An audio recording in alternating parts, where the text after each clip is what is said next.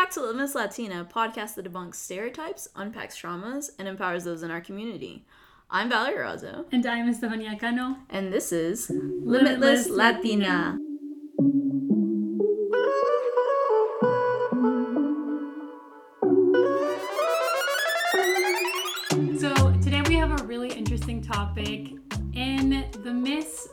course, what the month is known as Women's History Month, we decided we would embrace equity by tapping into what it means and why it's important. So, what does equity mean to you? To me, equity is providing what everyone needs in order to excel or at least get by in life, preferably excel, because I want mm-hmm. everybody to be happy and thriving. To me, yes, of course, it means giving everyone a fair advantage. For example, if someone has disabilities, then they would be provided with resources for those kind of disabilities to alleviate. But at the same time, being able to give everyone an equitable chance just seems kind of like a communistic ideal, where in theory it sounds great, but logistically and literally thinking about it, how could we execute something like that? Well, for me, I think one of the ways to tackle and improve equity in society is to tackle it at the root cause. And I think one of the root causes, at least, is education, Definitely. which is something we could definitely invest more in. And there's a lot of research behind it and how to improve an equitable education system. So, there are three main factors that affect education. The first one would be location, so obviously where you live. The second would be your parents' or guardians' income. And lastly, teachers' pay. The really interesting thing about this is that all of these kind of overlap in spheres mm-hmm. of influence because obviously your family income is going to affect your location. Yeah. And vice versa, your location is going to probably affect your family income. Teacher pay isn't really affected by family income or location, it's more affected by our government as a whole. Exactly. Which we can help influence by voting properly. Yeah, so let's dive into the first one location. Why does location matter? Well, for starters, it matters because even when you're looking for a house, that's like one of the main things that oh, you look sure. for is oh, what school is supposed to what school aligns with the house and the location that you're in. Because based on where your house is located or the area and the district you're space basically zoned to a particular school. And so that's the school that you're supposed to go to. A huge reason on why zoning and districting matters is because the funds that the school has mm-hmm. is due to how much the district gets taxed. Like, for instance, uh, an example, my own high school, 40% of our students were on free or reduced lunch, which mm-hmm. I think is very telling to how much poverty there was. Yeah. But I went to one of the best schools in the state solely because within our district we got tax money from the country club because that was within our zone and mm-hmm. so there was a huge wealth gap between a lot of students and it's it's wild because you could definitely tell the more money your parents had the way more likely you were to be an honors or an AP student mm-hmm. and then it was like modern day econo- socioeconomic segregation because that we had three wings in my in my high school there was like A wing which is all where all the basic and remedial classes. B Wing had some of those too, but it had a few honors classes, and then C Wing was like this new, gorgeous, state of the art section with all the AP students. Uh, so, but I, I do I do remember those categories. We didn't have the difference in the buildings or the architecture, uh-huh. but we did have like CP classes, honor classes, and then AP classes. And I do remember when I first walked into my first English class in middle school and I was surrounded by CP students. And it's usually the case where CP students tend to not have the same attention span or care for the subject. Um, I'm not saying every CP student is this way. I'm just saying most classes, that's how it usually was, where students weren't really interested in the subject as much. And I do remember I felt a little out of place, but because I went to a Title I school, every student in my elementary school our testing scores were so low that we all ranked in the CP class, regardless of whether we cared about the subject or not. That's wild. Yeah. I didn't I didn't know that that happened. I had to work my butt off to get into honors. I wasn't just instantly like, "Oh, here's the door, like walk into it."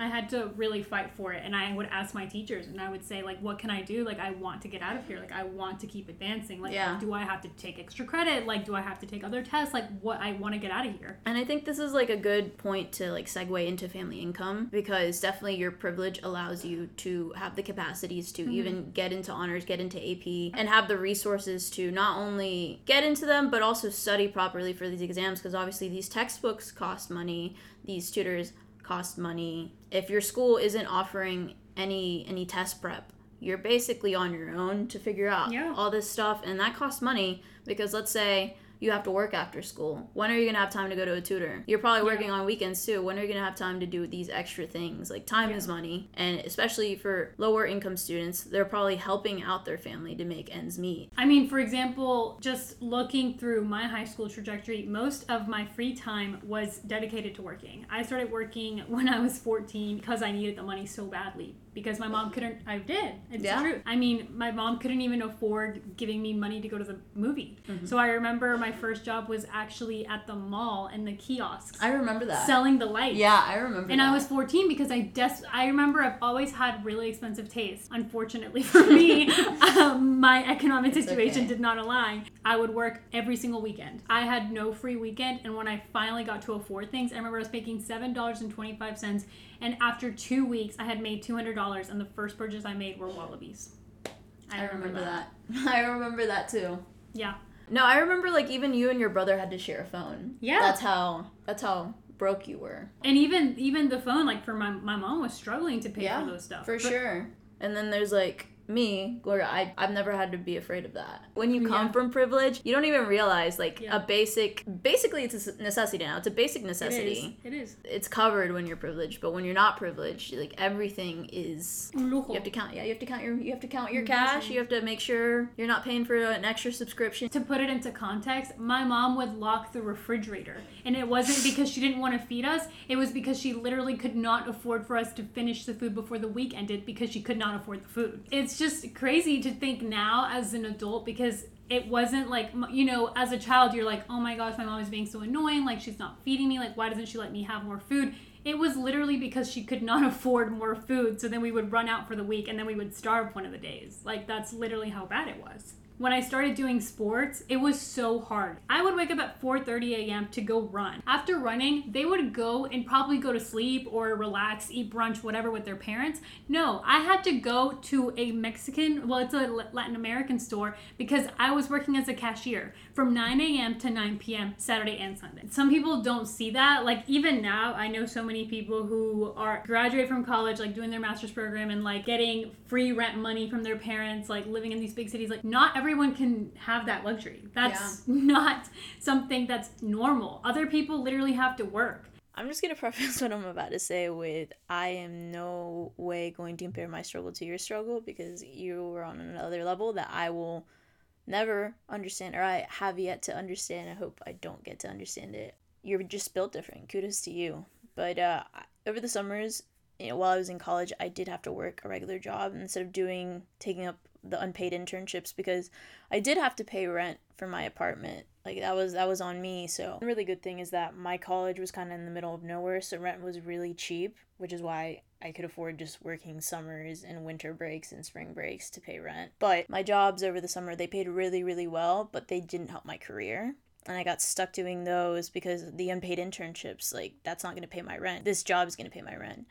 And I didn't even realize how that was a problem until this one girl pointed it out to me. She's like, "Oh, I never, never thought about that because my parents pay my rent." And I'm like, "Oh, that's so nice that you don't have to worry about that," which is cool. Yeah, I just it makes you realize how unsustainable it is to even join the internship market because even if they do pay, they might not pay well, and they may not pay enough for you to like survive off of it. So again, you're behind as a low income student because you can't afford not to work. I remember some of the internships I did that were unpaid.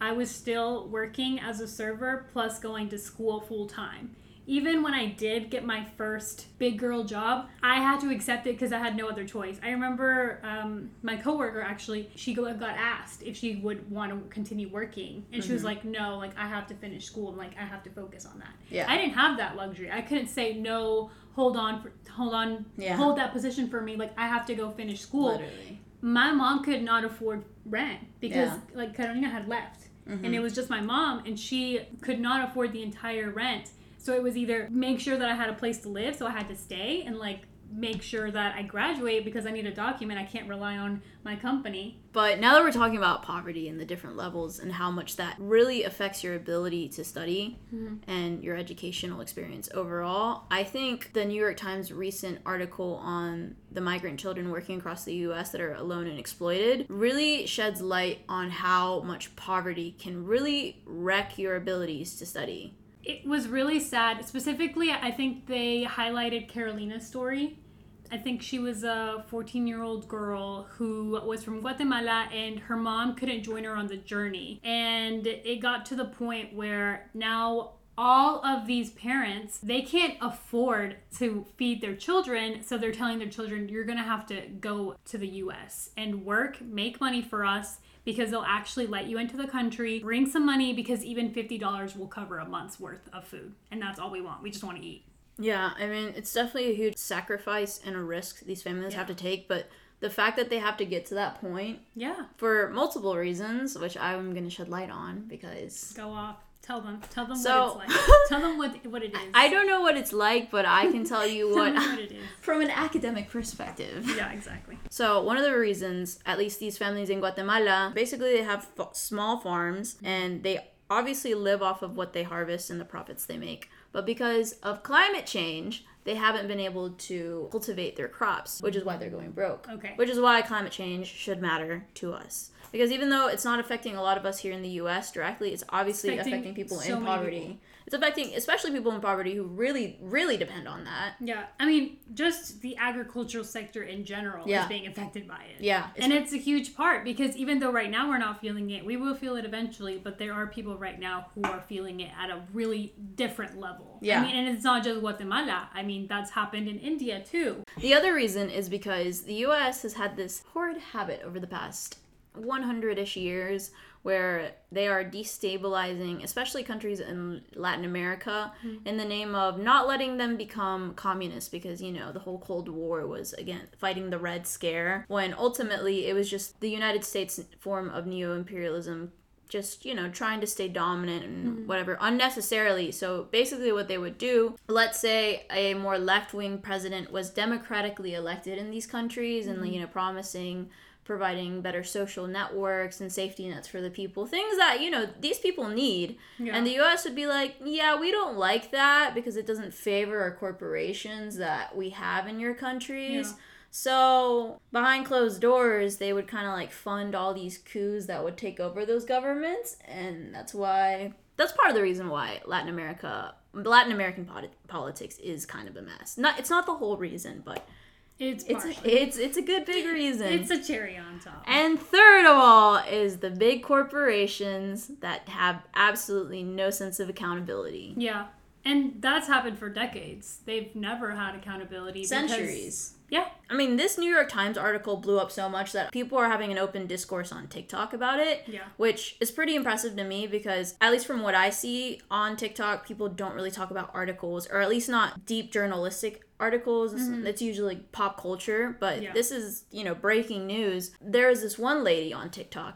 She said, This article really shows how toxic the capitalism in the United States is. And she she brings it back to how this country was successful in the first place. And it was because capitalism as a free market worked when we first started as a country, but it was mainly because the southern states had free labor, aka slavery. Yeah. And now obviously slavery is outlawed. Yeah, it, it- Not indentured servitude, apparently. Exactly. So what's the next best thing? Indentured servitude.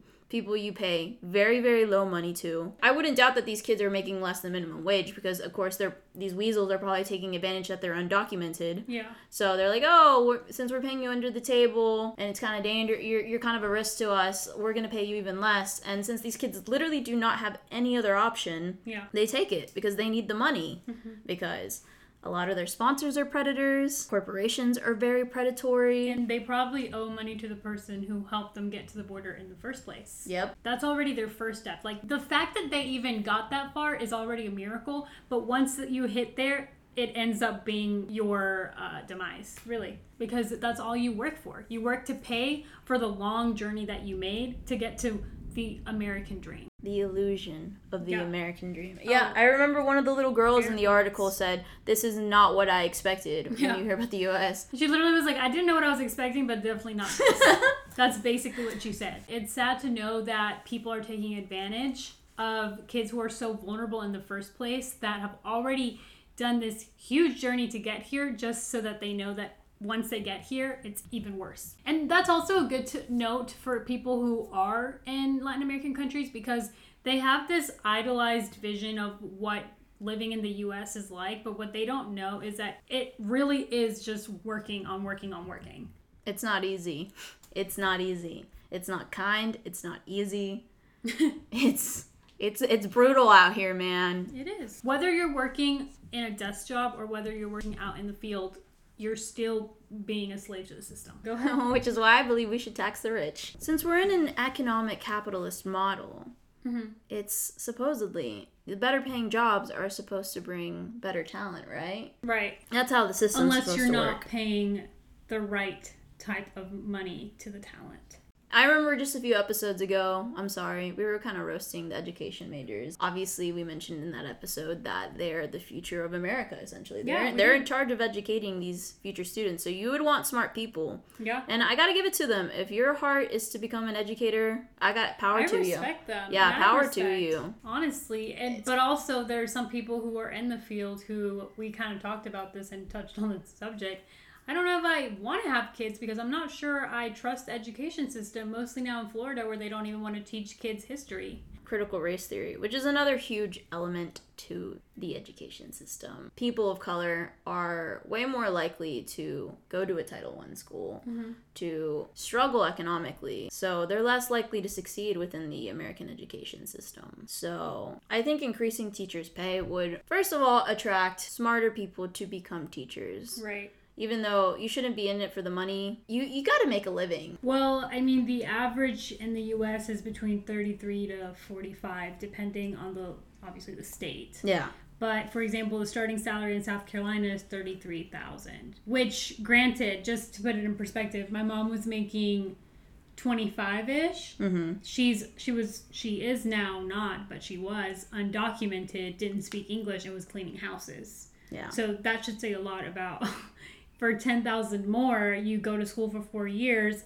You're supposed to, you know, try to at least make what more than twenty dollars an hour. Yeah. I mean, that's now that's now being like a base in manufacturing. So that's crazy that teachers who are literally holding the future generations and helping them succeed and building the base aren't even getting paid what a manufacturing production operator would be making. Another reason why we should just decently pay teachers is because these people are truly inspirational. It's so crazy how that's so true. There's just you just need one person to encourage you to tell you that you are special or that they see something in you mm-hmm. for you to completely change, which is why your environment plays such a huge role in whether you succeed or not. 100%. regardless of whether you came with money or not because my parents obviously like we've talked about already throughout the episode we came from a very low income family but my mom and dad were literally cheerleaders to me i mean don't get me wrong the latina mom in her still came out sometimes but she was pretty big played a really big role Your haters can also be your motivators. Exactly.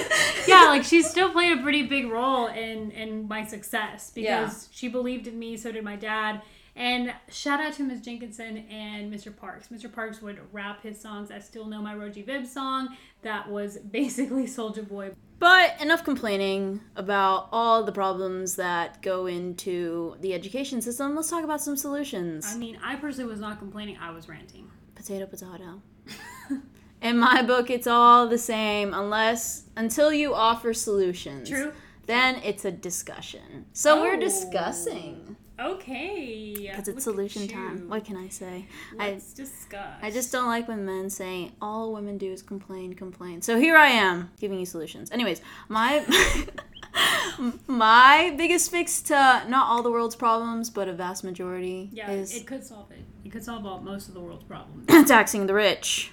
Or if you don't want to tax the rich, you could always just pay your employees the correct amount and the fair amount. Wild, wild, wild idea. If that were the case, then you wouldn't be a billionaire. You would actually be a millionaire. A more ethical one. I mean, I think that you could still be rich and be Oh, ethical. oh, for sure, for sure. Ah, look at my girl Dolly Parton. and that's why we went to her theme park. Not sponsored by Dollywood yet. I'll wear your hat and your t-shirt anytime. I think it's because she comes from poverty.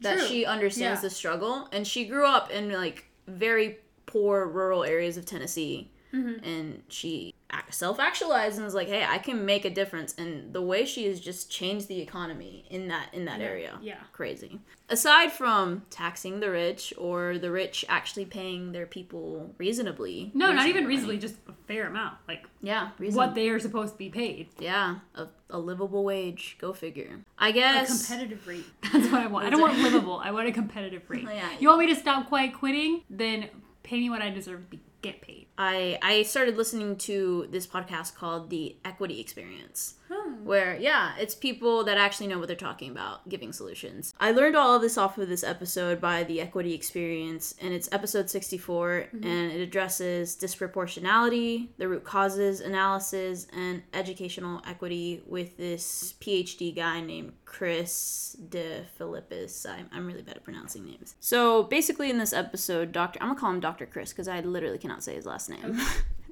Dr. Chris says one of the main things that you want to do is actually work with the school districts. Mm-hmm. Like, show them quantitative data on how they're lacking with disproportionality. But it's not like they don't know. I mean, I think some of them just generally don't realize it. No, I genuinely don't think they they have that issue. I think they know what's going on.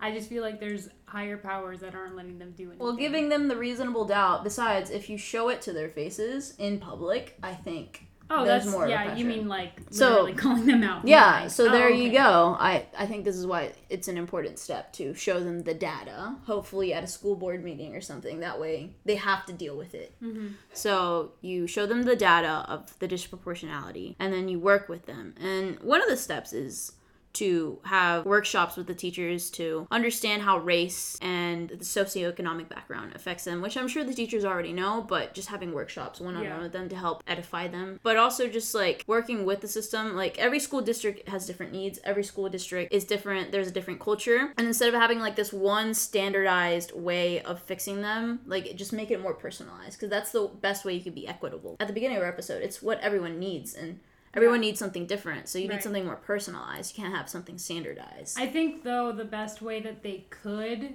start having a more equitable situation is by starting to have workshops when you start admitting your bias because we all come with our own bias. Yeah, for sure. And so a teacher could treat a student differently based on her experiences. Mm-hmm.